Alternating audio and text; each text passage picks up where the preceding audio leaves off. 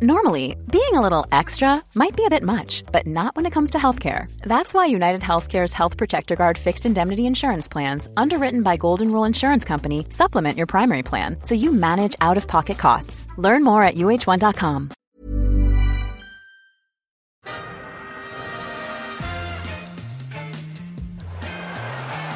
Ahí va a llegar el gol del Arsenal. Özil marca Mesut Özil. Alexis, en el descuento ha marcado el Arsenal, como viene siendo habitual esta temporada. Gol de Alexis, 1-0 Arsenal. This is Arscast Extra. Hello and welcome to another Arscast Extra, as always, with James from Gunner Blog. Good morning to you. Good morning, if you can call it that. Really. You can. Yeah, genuinely you can, because it's before midday. I should apologise from the start if you hear any weird noises. It's just that people across the road are having a gigantic tree cut down from their garden, and they're feeding it into a wood chipper out the front, so it is, as you would expect, a little bit noisy. Sure, it's just you and your accomplice dealing with the bodies, I assume. Yeah. Yeah, it's all a bit Fargo, but, you know, I didn't want to say. So, look, I'm sure people will excuse us the odd bit of background noise, given that we've got more serious things to discuss on this morning's podcast. Yesterday in Swansea, it didn't go well at all, and it all feels kind of weird and strange and wrong at the moment. Would that be a good way of describing it? I think so. I mean, it feels a little familiar. It feels like we've been here before to an extent. But yeah, I mean, it was a really crappy performance, wasn't it? Like apart from that goal, which was an excellent goal that we scored, I just felt we were so poor and lifeless for long, long spells of the game. And when we got sucker punched at the end, it just didn't feel like a surprise at all. No, I mean, the first half was dismal, really dismal, I thought. You know, from both sides, I think there was a pair of teams in that regard. But towards the end of the half, I thought we sparked into life and probably should have been ahead. I thought Danny Welbeck should have scored that chance right at the end. And Aaron Ramsey had a volley which went just wide, but I think, you know, on the base of the first half in general, I don't think we could have any complaints, or neither could they. But having gone ahead with the kind of goal that we've been looking for this team to score, and it was a great goal, let's face it. I thought Oxlade-Chamberlain was really direct yesterday, really positive again. His running caused them problems. You know, the only way that they could deal with him was to foul him. I think we saw that. The fact then that we scored that goal, really great counter-attack, sharp, incisive, great cutback from Welbeck for Alexis.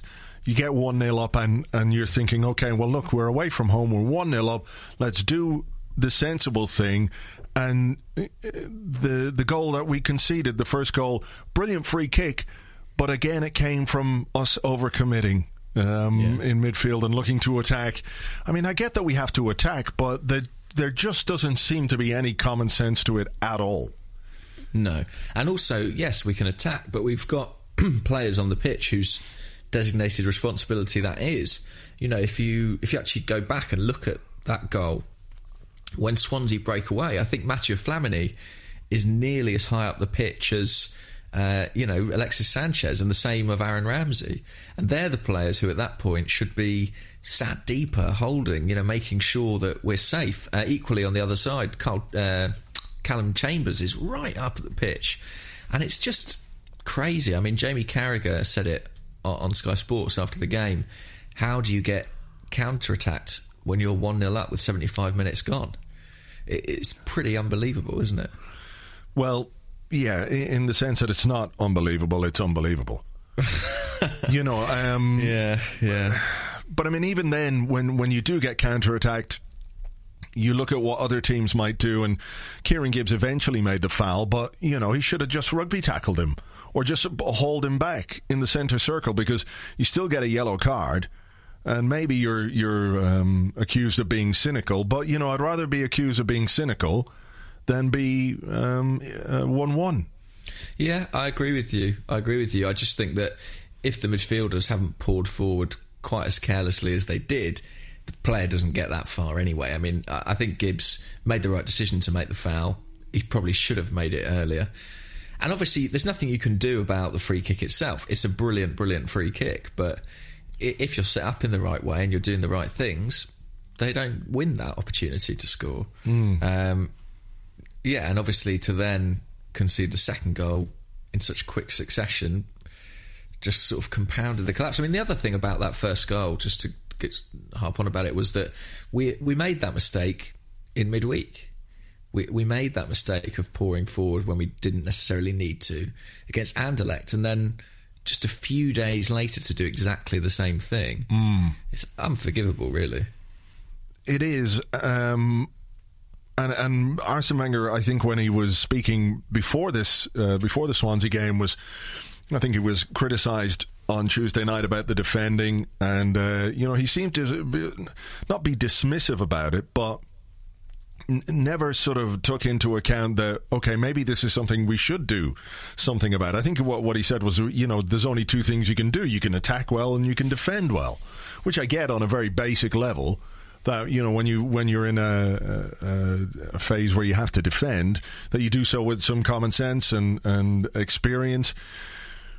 But you can't help thinking that it is the overall attitude of the team or the way that the team is sent out, that this decision to overcommit from an attacking point of view is proving costly time and time again. And it's not like it's happened just in the last two games. It's been a problem all season that we've been susceptible to the counter-attack.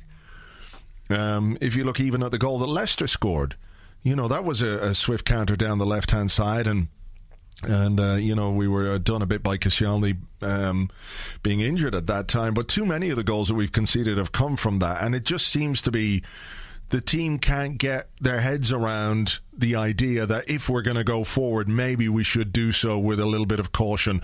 Even when Flamini went charging in to try and win the ball, if he just dropped off in that position, he didn't need to win the ball, that high up the pitch. But then he's talking, there was an interview during the week where he's talking about how it's important we win the ball high up the pitch.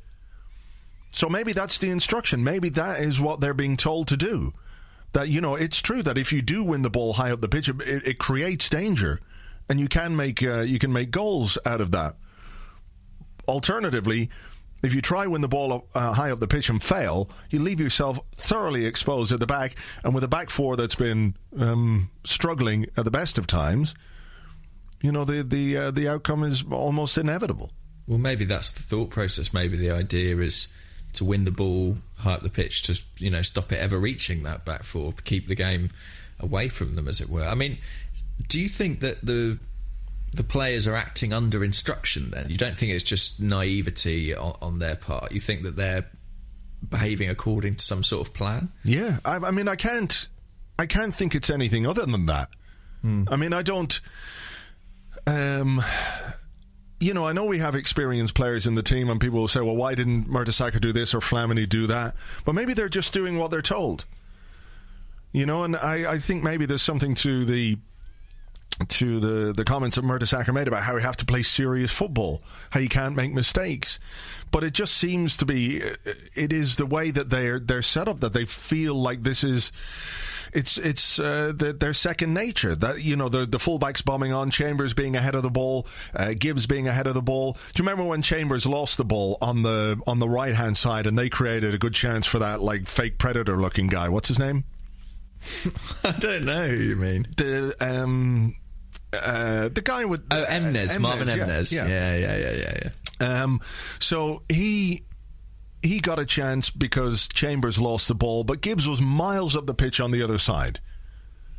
Miles up. So I can only assume that is an instruction, that when the fullback on the opposite side has the ball, you push forward, because that maybe allows us to stretch the play. If we can move the ball from the one side of the pitch to the other, then we've got a chance to get forward. But when that play breaks down, it leaves us exposed. All of what we do leaves us exposed. And surely the players aren't stupid enough to realise that this isn't happening.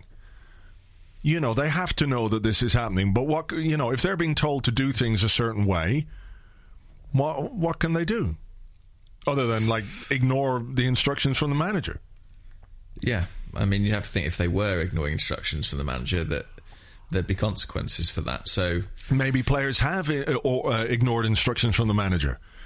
You know, if you think about it, players who are not making the team on a regular basis, Podolski, for example, Rosicki, for example, other guys who haven't been in the team as much. Maybe it's because they, I don't know. It's weird. What did you make of the second goal anyway? The Chambers being exposed down the right-hand side. Yeah, the Chambers thing was crazy, I thought. You know, it was quite obvious from inside the first 20 minutes that Montero had the beating of Chambers, I thought. You know, just his pace and trickery. He's a very difficult opponent to deal with. Chambers, although most of his football's come at right back, he's still an inexperienced player, and every so often he's going to have a game like that where he comes up against someone where the learning curve is that bit steeper. And he needed support, and he needed a bit of tactical reshuffling maybe. In the second half, I remember Flamini, I think, sort of went through Montero quite hard. I thought that could have happened about an hour earlier, and perhaps, in different Arsenal teams might have done. And I think, he needed protection, and he didn't get it. I mean, Oxlade-Chamberlain had a really good game going forward, but he didn't offer the most cover to Chambers. And I don't know, a little bit of, telling Ox that he needed to hold back in there, make sure that Chambers didn't get left one-on-one. It's really simple stuff. I think, anyone who's played Sunday league football, if there's an area of the park where someone's got one over on you, you just shut it off. You just, make sure you calm down that threat for 15, 20 minutes and make sure that this team's got that base of security. And we just never did that. Where does the onus on that lie? Is it Chambers to say to Oxlade-Chamberlain, I need help? Is it for Mertesacker as the captain on the day to say, Ox, you need to help him? Is it Oxlade-Chamberlain to recognise the fact that this danger is going on? Is it the manager from the sideline? Combination of all those things. Ultimately, it comes down to the manager, doesn't it? To fix a problem when there's an obvious glaring issue on the pitch.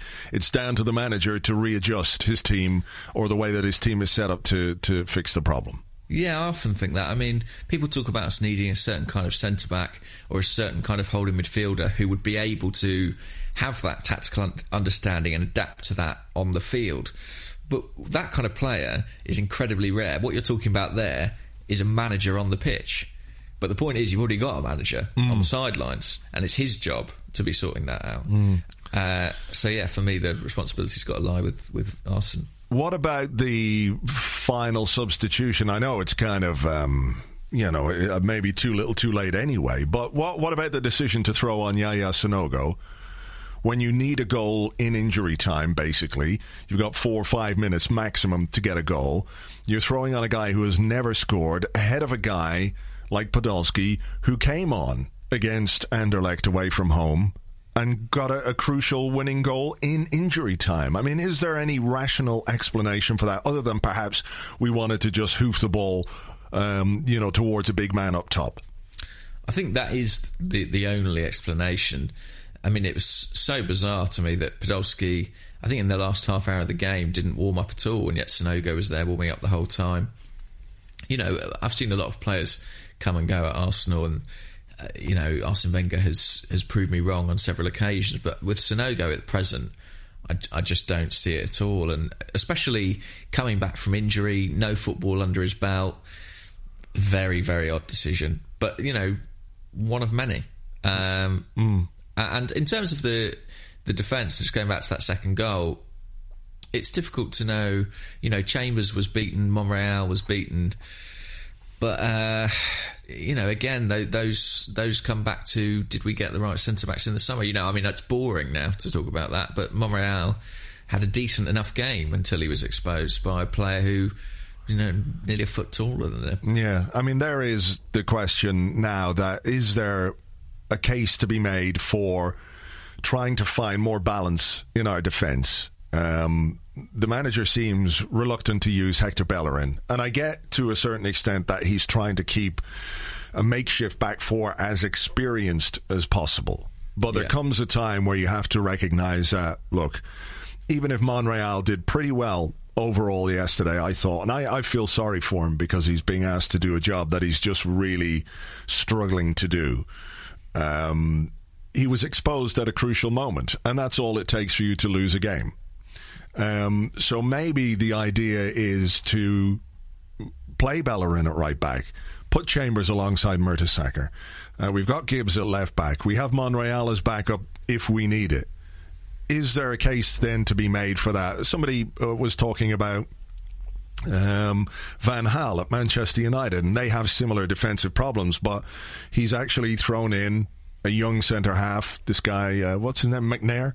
Ryan McNair. Yeah. And he's playing a player in his natural position.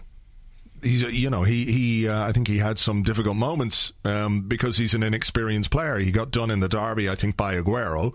Mm. But ultimately, he's a centre-half playing at centre-half. Chambers is, I know, versatile, but to my mind, more of a centre-half than a right-back. I don't know. How do we try and find that balance between now and January, given the fact that what the manager is saying about Koscielny is not very encouraging at all? No, it doesn't sound good. I don't anticipate seeing him back anytime particularly soon. I think the Bellerin thing's interesting. From what I'm told, there are concerns about his defensive ability. I think as good as he is going forward, they worry about his ability going the other way. But how does he improve that unless he plays? Yeah, he doesn't. He doesn't. So, and I thought he was good against. I thought he was pretty good against Hull. Yeah, he had a really good game, actually, I thought. And also, the thing about him as well is that even when he does make mistakes, he has the recovery speed to make up for it, mm-hmm. Which I wouldn't say Chambers necessarily has. I mean, Montero was sprinting past him fairly easily at the weekend. So, yeah, I think it's definitely worth a go. I mean, from a basic point of view, Monreal is always going to lose those aerial challenges, isn't he? If you cross the ball in the box and you've got a striker who's 6 foot plus, you should win that ball 9 times out of 10. Mm. And that's a big, big problem for us. So maybe putting Chambers in there would, you know, alleviate that to an extent. Mm. Hmm. But I mean, I still, it's difficult to be too optimistic because I kind of feel like the structural problems ahead of that are so great. In some respects, I feel like the midfield might be the biggest problem area. And in terms of personnel, there isn't an obvious way to switch that up. Yeah. Yeah, I mean, I think you're right that it is more to do with... that's more to do with the midfield. I think that's the big problem. I mean, the thing is, if you look at the attack, we've never had... well, not for 10 years, a strike force that works so hard defensively. Yeah, I mean, that was. I think I made that point on the blog, that Alexis and Welbeck are two of the most hard-working forwards we've seen at the club for ages, right? Yeah.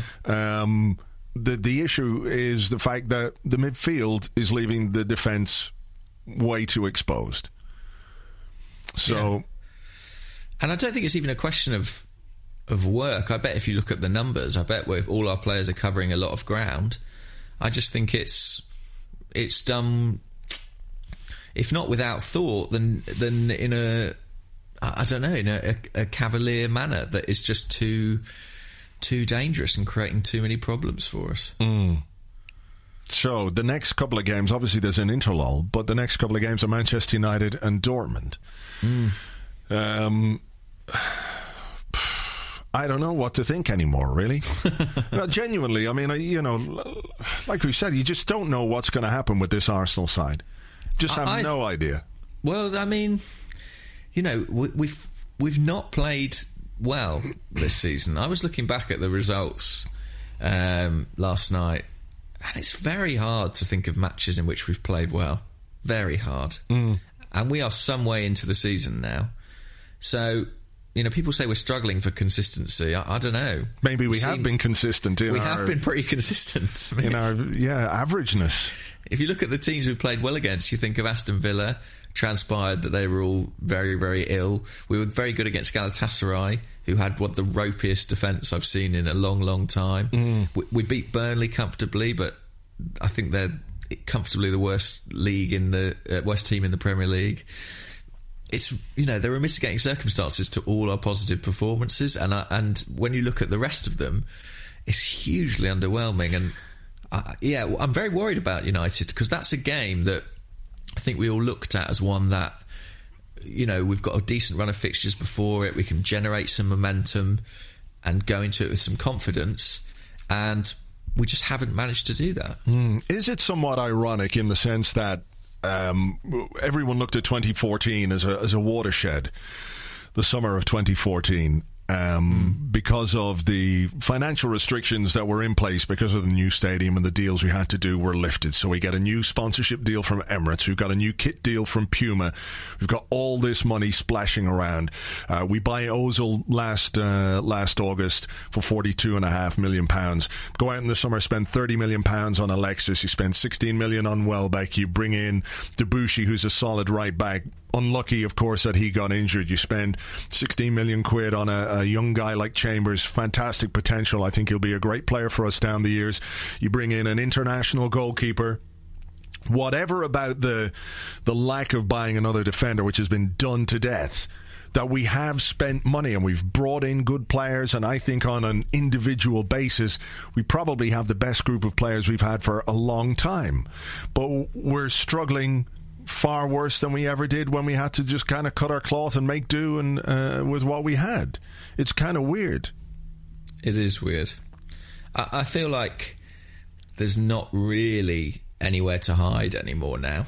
Like we are short of excuses at this stage, because we have gone out, we have spent money. For a long time that was, you know, the pervasive narrative that Arsenal just needed to spend a bit of money, bring in some stardust, a star name that would, you know, lift the whole club, lift the team.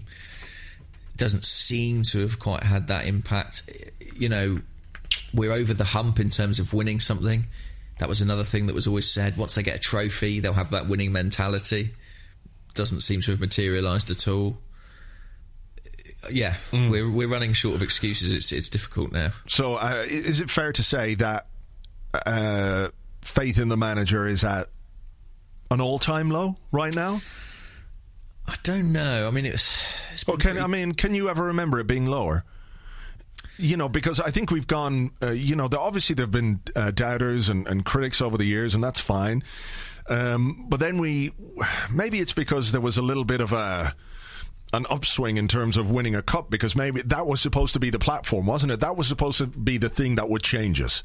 That if we could just get that winning mentality, get that one trophy, we'd know what it means to be winners, and we'd be able to kick on from there, and all the self-doubt and lack of belief we had in ourselves when it came to the crunch, that will be gone, obliterated by the fact that we won a trophy. And there was, you know, such a high in May when we won the FA Cup, and that carried on through the summer when you looked at the money that we spent and the way that we spent it, and people were like, okay, right, we've really taken a step forward here, we've won a trophy, we've brought in a world-class player in Alexis, we brought, you know, good solid players in. And now for this to happen, it's like, I don't know, it's like a post-drug euphoria, you know, the Sunday after, everyone's sitting around going, oh fuck, you know, I can't remember it ever being quite as low as it is now.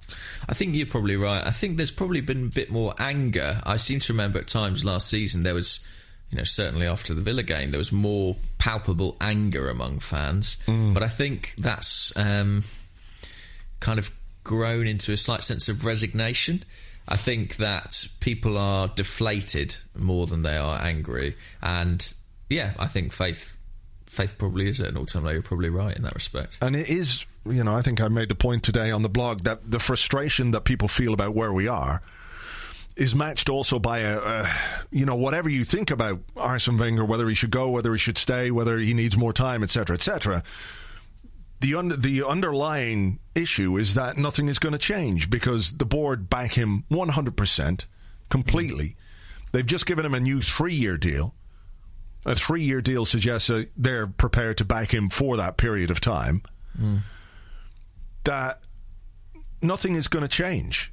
That even if you want to change of manager, and look, if a new manager came along tomorrow and somebody said, here's this guy, he's available now, he can do a better job, I go, yeah, absolutely. Why not? It's the same with a player, isn't it? You know, if you can get another player in, but the reality is that, one, that player or that person is very difficult to find, but two, unless things go disastrously wrong, like disastrously wrong, and we finish outside the top four or the top six, that nothing is going to change. Yeah, you are right about that.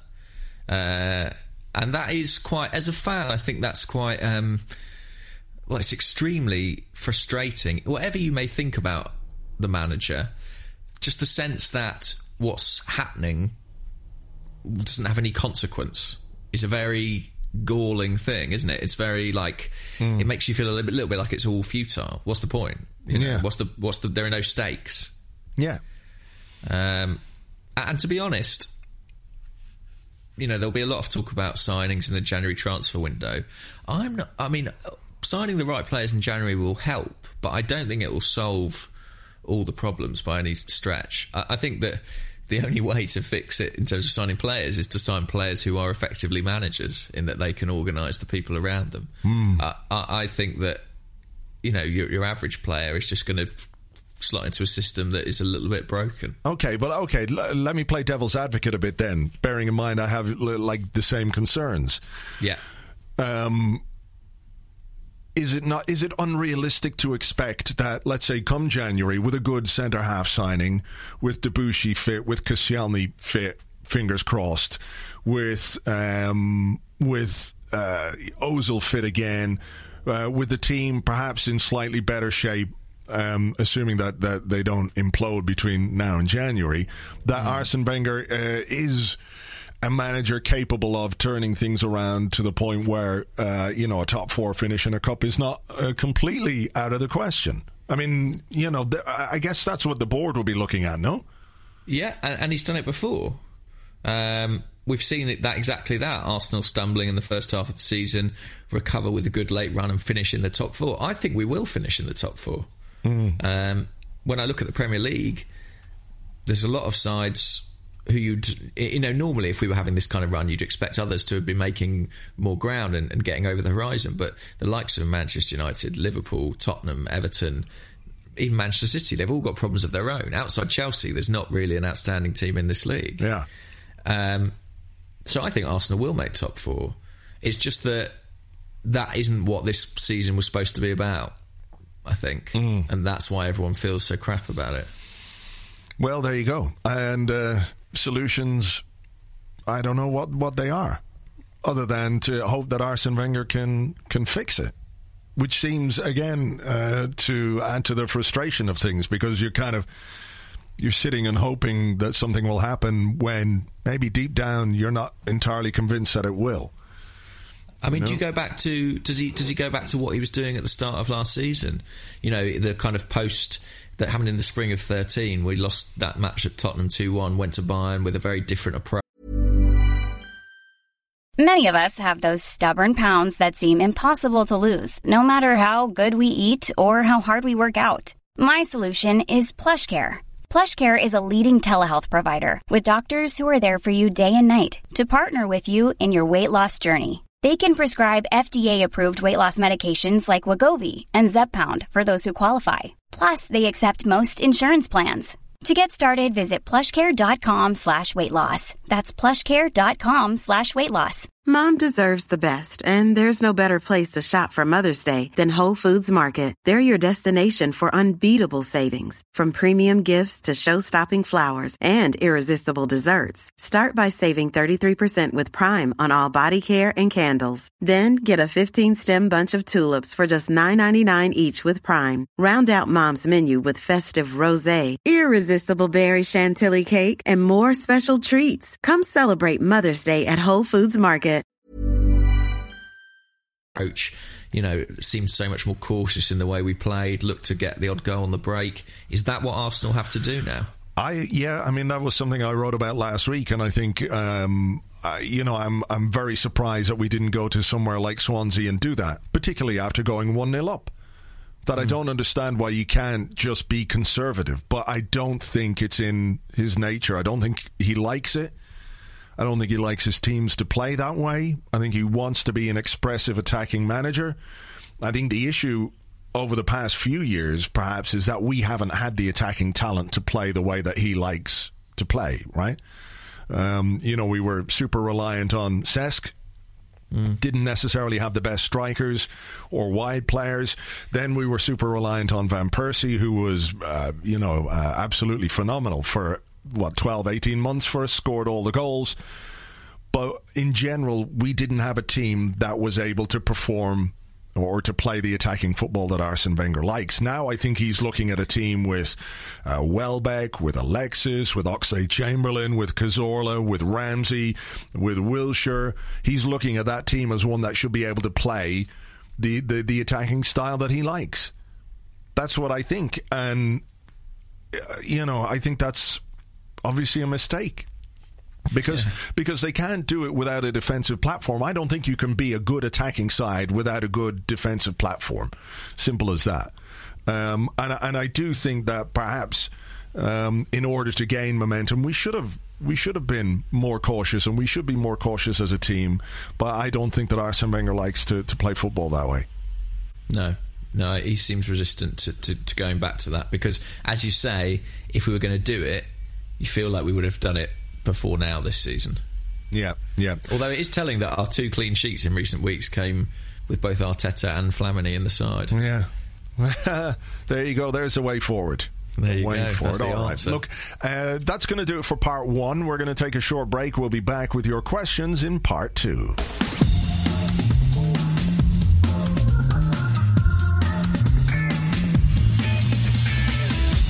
Hello and welcome back to this cheery edition of the Arscast Extra. We're going to have a look at some of your questions now, and the first one comes from George. He is at Reggie GZ31. Mm-hmm. And he says, do you believe our troubles are related to bringing in quite a lot of new players? No, I don't think so. I know that... if you do try and bring in too many new players into a squad, it can unbalance them. But, you know, what I think as well is that when you're bringing in new players, you're bringing in players to improve a team and to improve a squad. And I think for the most part, the players that we did bring in were good players this summer. And I don't think it's an issue with them not fitting in or settling in or anything like that. I mean, look at Alexis and Welbeck have been two of our best players. So I don't think it's that. I think the issues that have really impacted us are lack of defensive cover, as we know, and injuries, of course, but also players who are just simply out of form or not playing as well as they can for various reasons. Ramsey has been in and out of the team, and I think it's fair to say he's not playing anywhere near as well as he can. Jack Wilshere has had some good games. I thought he was outstanding against Manchester City, but in general, you're looking for a guy to perform week in, week out on a consistent basis, and he's not doing that. And again, he's in and out of the team. Arteta, a player who I know a lot of people have an issue with, but for me, I think he's not that he can't be improved, but in the current setup, he's a really important player for us. I think we're much more solid and stable with him in the side, but he's been injured countless times in and out of the team. Santi Cazorla, another player who's bang out of form. So I think what we're looking at more than anything is, a squad that's been impacted by form and injury and everything else. I don't think it's to do with the new players. I agree with that. I think the new players generally have done well. I think without them, you dread to think where we'd be. There's my lorry arriving. Wow, that's super loud today. Is it? Yeah. That's good. I did mention it to them. I was like, look, guys, you're becoming pretty popular on the podcast. Do make sure you're there. Yeah. Because it'd be a shame if, people would be furious if you're not present. The Arscast Extra lorry. Indeed. So I think the signings have performed well. And God knows where we'd be without them. So I don't think that the new arrivals are a problem. I think the problem comes from the performances of players who were here before the summer. Yeah, I agree. I've got a question. But before we do, I just want, obviously we get a lot of questions and we thank you for all of them. But this is a nice conversation between MJ, who asked a question in response to my tweet about, send us your questions. And he asked, is this a new season of banter, or was last season just a sort of hiatus in a continuum of banter? To which Manan Agrawal replied, "You forgot the hashtag, you nonce." To which MJ replies, "As if they'd put that question on the show, you idiot." To which Manan replies, "You never know." Manan, no, he does know. Manan, yeah. He knows what he's talking about. Yeah. Look, here he is on the show. Yeah. As for answering the question, absolutely no. I'm not doing that because you forgot the hashtag, you nonce. So there you go. So I'm going to move on to this one, which comes from Tom Gaylor, at Tom Gaylor. And he says, should Arsenal stop playing with a DM and switch to Jack Wilshere and Aaron Ramsey at the base of midfield for fluidity over cover? I guess what he's asking there is, should we play those two as like the double pivot? Yeah, I saw a couple of questions about that. It sounds terrifying to me. I've got to be honest. For all the failings of Mathieu Flamini, I feel like at least he's nearly that sort of player. Whereas I don't feel either Aaron or Jack is. And that's one of the interesting things about Ramsey. You know, last season, obviously his goals caught the imagination and, you know, got him a lot of headlines, but he was getting through an awful lot of work on the defensive side of his game. His tackling statistics were good. He was making a lot of interceptions. And I feel like, you know, Arsene Wenger's been very public about saying he needs to simplify his game and not go chasing goals. And I think, you know, that's hitting the nail on the head, really. He's not offering the same level of protection. So I would say not for me. For me, that would only exacerbate the problem. What about you? I like the idea of trying something different when nothing else seems to have worked. Sure. But I'd go back to what I said about Arteta. In the absence of anybody else, I think if he were fit and match fit, that if you could slot one of those two in beside him, that would be the much better solution. The two of them together, I'm not sure there's the awareness or the understanding of what that position entails for it to work. So I'd be along the same lines as you. I'd find that a bit scary at this moment in time. I mean, with Arteta, you know, I thought he was having a very good game against Anderlecht until he got injured. And I'm not going to go as far as saying if he stays on, we win, because you never know with this team. But I think we would have had a much better chance, certainly. Mm. Yeah. On that note, yes. Talki Taco says, how much do we miss the ball retention of Arteta and Mesut Özil? A lot. It was interesting yesterday, towards maybe the second half of the first half, that Swansea began to get a bit of possession and get a bit of momentum. And there were a number of times where we had the ball at the back and looked to move it very quickly. Either we hit it long or, we overran it a bit. And I think that with those two in the team, we tend to keep the ball a lot better. And in those situations, it gives you a bit more solidity, a bit more calmness at the back. And I think it was probably in that period where they created the chance for Emnes. It felt like they were beginning to gain a bit of momentum. And towards the end of the first half, we obviously created a couple of chances ourselves. But look, the bottom line is that when you've got the ball, they can't score. And, absolutely. You know, too often we concede the ball rather too easily and too cheaply. Some of that, of course, is by players making mistakes, taking a bad touch, running into trouble. But part of that also is not having an option, maybe, to make a simple pass to. And that I think Arteta and Ozil are players who are always available for a pass and who can, for the most part, keep the ball in pressure situations. So, yeah, I think we miss that quite a bit.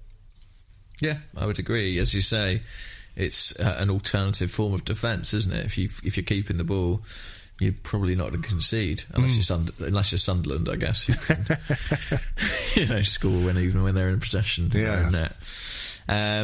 Cool. All right, here's a question from Tom Brown, who asks, why do you think Wenger is so opposed to rotating his team this season? because we saw, apart from Flamini in for Arteta, it was the same team that performed badly against Anderlecht in the final half hour. Yeah, that's an interesting point. I guess I can only think he thinks that the first hour was promising enough that he wanted to try and keep that going. I mean, who would you bring in or take out? I guess only Santi Cazorla would be the one for me that I'd think about maybe leaving out. But even then, you know, do you start Lucas Podolski? I mean, there are concerns over the defensive side of his game. I'm not sure he would have helped on that front. I don't think Theo Walcott is ready from everything we read. It's partly a lack of options, isn't it? Could be, or certainly lack of trust in some of the bench players. You know, and what it is, I suppose, is that the issues or the players perhaps that you'd want to rotate are in areas where we don't necessarily have all the depth. The issue is not who's playing wide forward for us, I don't think.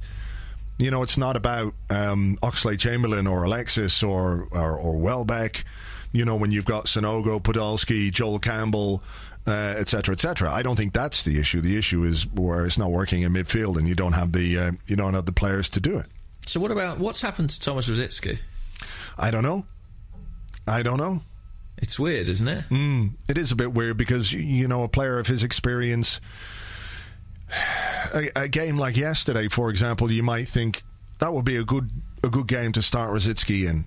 That even if he only does 60 minutes, that, you know, at least he's a player who kind of sets the tempo.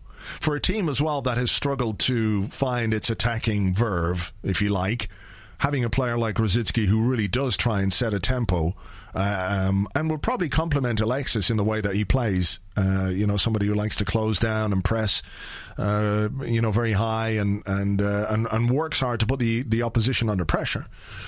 Maybe that would work, but I don't know. Clearly the manager doesn't fancy him at the moment. No. It's almost like he's lost faith with the fringe players in his squad. Like, in one way, I understand. You think, okay, this is the best 11 that I have for today, and you hear time and time again, look, when things are going wrong, play your best 11, try and get a result, and build from there, build some momentum, etc., etc. But you know, when you're playing your best 11 and things are going wrong, then you have to think about changing. Yeah, I mean, I think that his intention was to try and build some momentum behind a certain 11. You know, we've said in the early part of the season that it was a little bit problematic, that it felt like Wenger didn't know his best team. So I think he probably felt a bit like that too, and was trying to counteract that by instilling some confidence in a certain formation and a certain group of players. Unfortunately, results haven't allowed him to do that. Let's have another question, shall we? Why not? Okay, this one is from JR Shot Who, John Redmond. He asks, should Steve Bold cop some flack for recent performances? It's a good question, but I think we're still unsure as to the extent of Steve Bold's role on the training ground. You know, when we had that little upsurge in defensive solidity, people were quick to say, well, Steve Bold has been given some time on the training ground. And when we weren't as solid defensively again, we had stories about how Arsene Wenger didn't like what Steve Bold was doing and took that responsibility away from him, which seemed, you know, absolutely counterproductive to me. But I do think there are perhaps questions about his role. I mean, if you think to when Pat Rice was Arsene's assistant, that he was very involved during games. You know, you'd see him up on his feet, you'd see him shouting at players, you'd see him trying to give instructions, and Steve Bold doesn't perhaps get involved in the same way, does he? He seems a lot more passive. I mean, we see him in conversation with Arsene Wenger, but whether or not Arsene Wenger pays any attention to what Steve Bold says, you know, we don't know. But he, you know, it would be nice. I mean, imagine if a guy like Boldy was standing on the sideline telling you to do something, you'd fucking do it. Yeah, definitely. You know, but I don't know. I suppose it's difficult because Wenger is a very autocratic manager, that he is the guy in charge. He decides everything. And maybe Steve Bold is sitting there going, well, you know, what's the point in me doing any of this? I don't know. I don't know. We don't know what the dynamic is. I don't think it's as bad as some people would make out. Because otherwise, he just, you know, why would he bother? You know? I don't think he'd be there. I don't think either of them would put up with that if there was genuinely a huge problem between them. But on that, then, does Arsene Wenger maybe need to? Well, we've been down this one a while. Does he need to delegate a bit? Yeah, maybe. I mean, look, we don't know necessarily how much influence Steve Bold has. We also don't know absolutely what type of coach he is. I think it's always a bit simplistic to say because he was this kind of player, he's that kind of coach. Yeah, there's a George Graham thing there, isn't there? Because exactly. And by all accounts, Arsene was kind of a centre half or defensive midfielder. So. Maybe Steve Bold is a proponent of gung ho attacking, and this is why the team is doing it. You never know, but equally, when you look at the reaction to yesterday's game and you see Martin Keown, say, breaking the defensive performance down so easily in analysis, you must imagine that Steve Bold is capable of doing the same and seeing the problems that are there. Someone who's played in that position so many times must have an appreciation of that. I don't know. If Steve Bold was responsible for whatever happened in that run, from Bayern onwards last year, if he was at the heart of that organisational, rethink, then they should give him his head again and let him do it, because I think it's what we need. And I think now we've got attacking players that would actually enable us to provide a significant threat, even if we set up like that, because we've got players who can hit you on the break. All right, here's a question, hashtag big issue, but it comes from Andrew Allen. And I think it's quite an interesting one because there was a lot of grappling at corners yesterday, and there is in general in the Premier League. And he wants to know, are we missing out on penalties because our opponents find our new shirts too skin-tight to pull? Well, here's the thing, right? It should be an advantage because it should make us difficult to grapple and thus easier to get away from your marker. Unfortunately, our deliveries are so bad that advantage is completely redundant. Can you think of things in nature or life that are worse than our corners? Not many, I have to say. And we live in a world with many problems. We certainly do. And yet, I'd say Arsenal's corners are right up there. I mean, I saw on your live blog, actually, that you've basically just started copy and pasting the phrase Arsenal corner cleared. Every time I write Arsenal corner, pretty much the next word is cleared. Yeah, of course. I must have typed that 100 times this season already, more. I mean, we were into double figures yesterday, weren't we, for corners? Something like that. And, honestly, they feel like a waste of everyone's time. Should we just keep the ball then? I don't know. Is that what we should do? What do you mean? In the sense, just play a short corner. I mean, in general, generally, I'm kind of opposed to short corners for the most part, because I think you rid yourself of a chance to get a dangerous ball into the opponent's penalty area. But when you're, I mean, who's the only player in that side that could make a header? Is Mertesacker. Probably. One, I think, yesterday, a header that went wide, not too far wide, but he's about the only player in that team yesterday that could have won a header.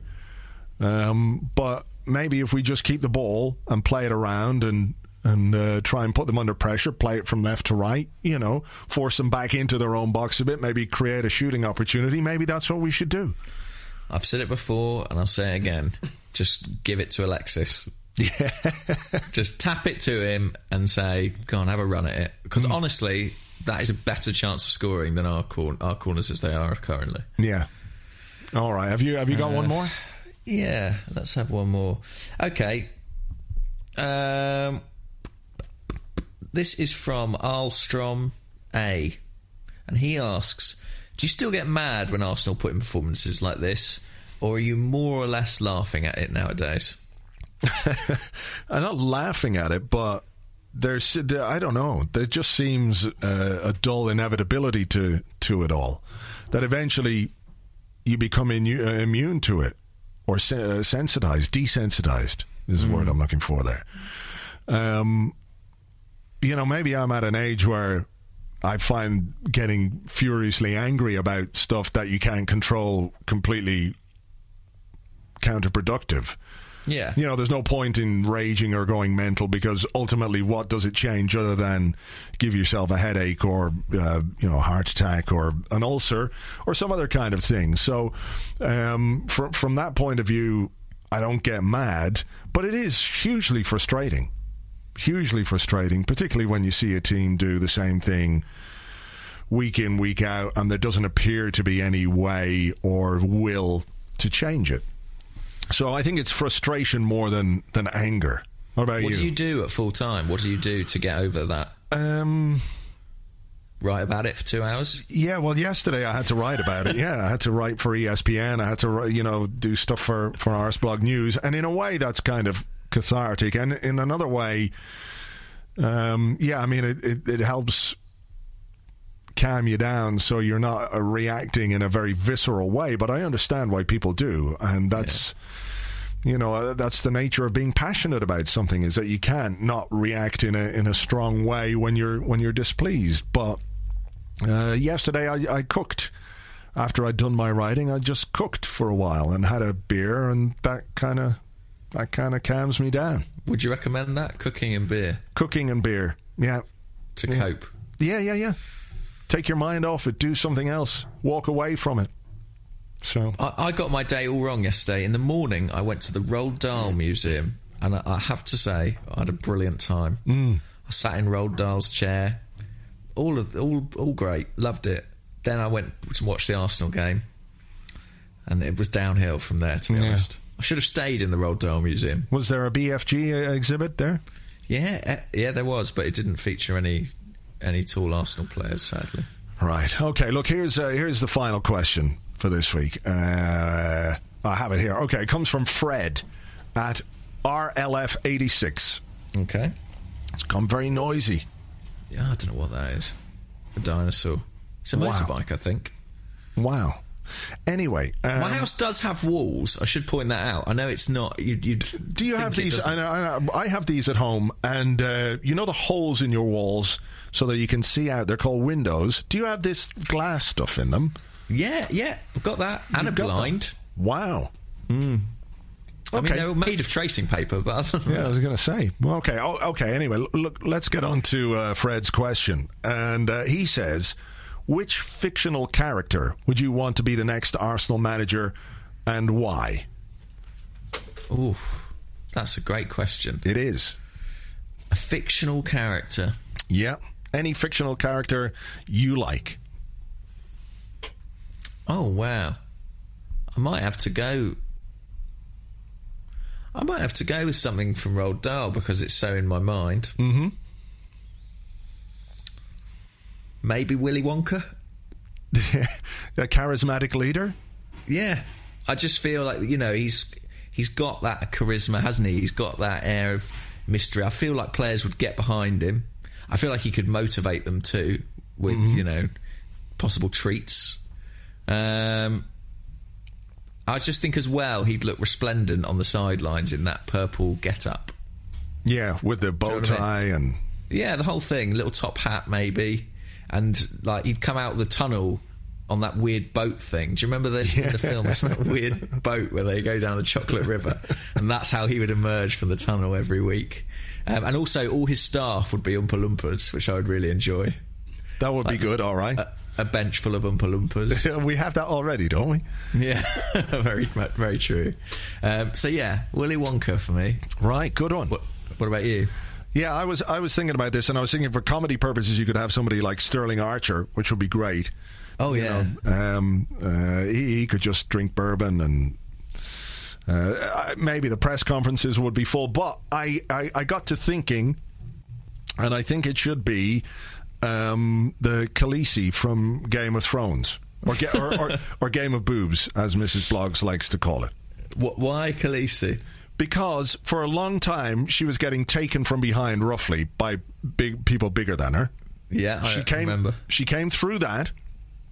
She appears to be a person of ruthless quality and huge ambition, because she wants to be king or queen of the Seven Kingdoms, right? Absolutely. So, like, there's no question that her ambition is to go right to the top.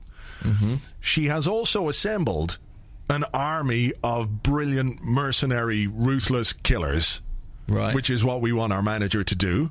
Yeah, they can play defensive midfield. Exactly, exactly. And there's loads of them. You know, so if one gets injured, you just replace it with another one. Perfect. What are they called? The four sworn or whatever. All these bald guys. Anyway, they look cool, and they've got spears and stuff.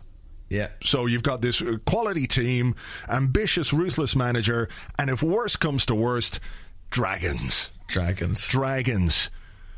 imagine if Khaleesi's on the sideline, it goes off with Mourinho, and Mourinho gets in Khaleesi's face. All of a sudden, it's like, down comes Dragony Joe, smites Mourinho, just toasts him on the sideline, and, you know, who could object to that? No one. Everyone would be a winner. I think that's a great idea. Mm. I hope the board are listening. Yes. You know, if things continue to go from bad to worse. Yeah. You got to call Khaleesi. Yeah, exactly. Give her a shout. She's at a loose end. We're between seasons. Exactly. You know. Jurgen Klopp's not available. No. Khaleesi's got to be next on the list. There you go. Problem solved. Yeah. I love it. Done. All right. We better leave it there. We will chat on next Monday's Arscast Extra. I don't suppose there's going to be an Arscast on Friday because there's an interlull, and unless everyone wants to relive, we don't have any centre-halves and we just lost to Swansea. I don't think we need to do that. So we'll chat on next week's Arscast Extra. So, James, thank you as always. Thank you. And until then, take it easy, folks. Cheers. Bye-bye. Bye.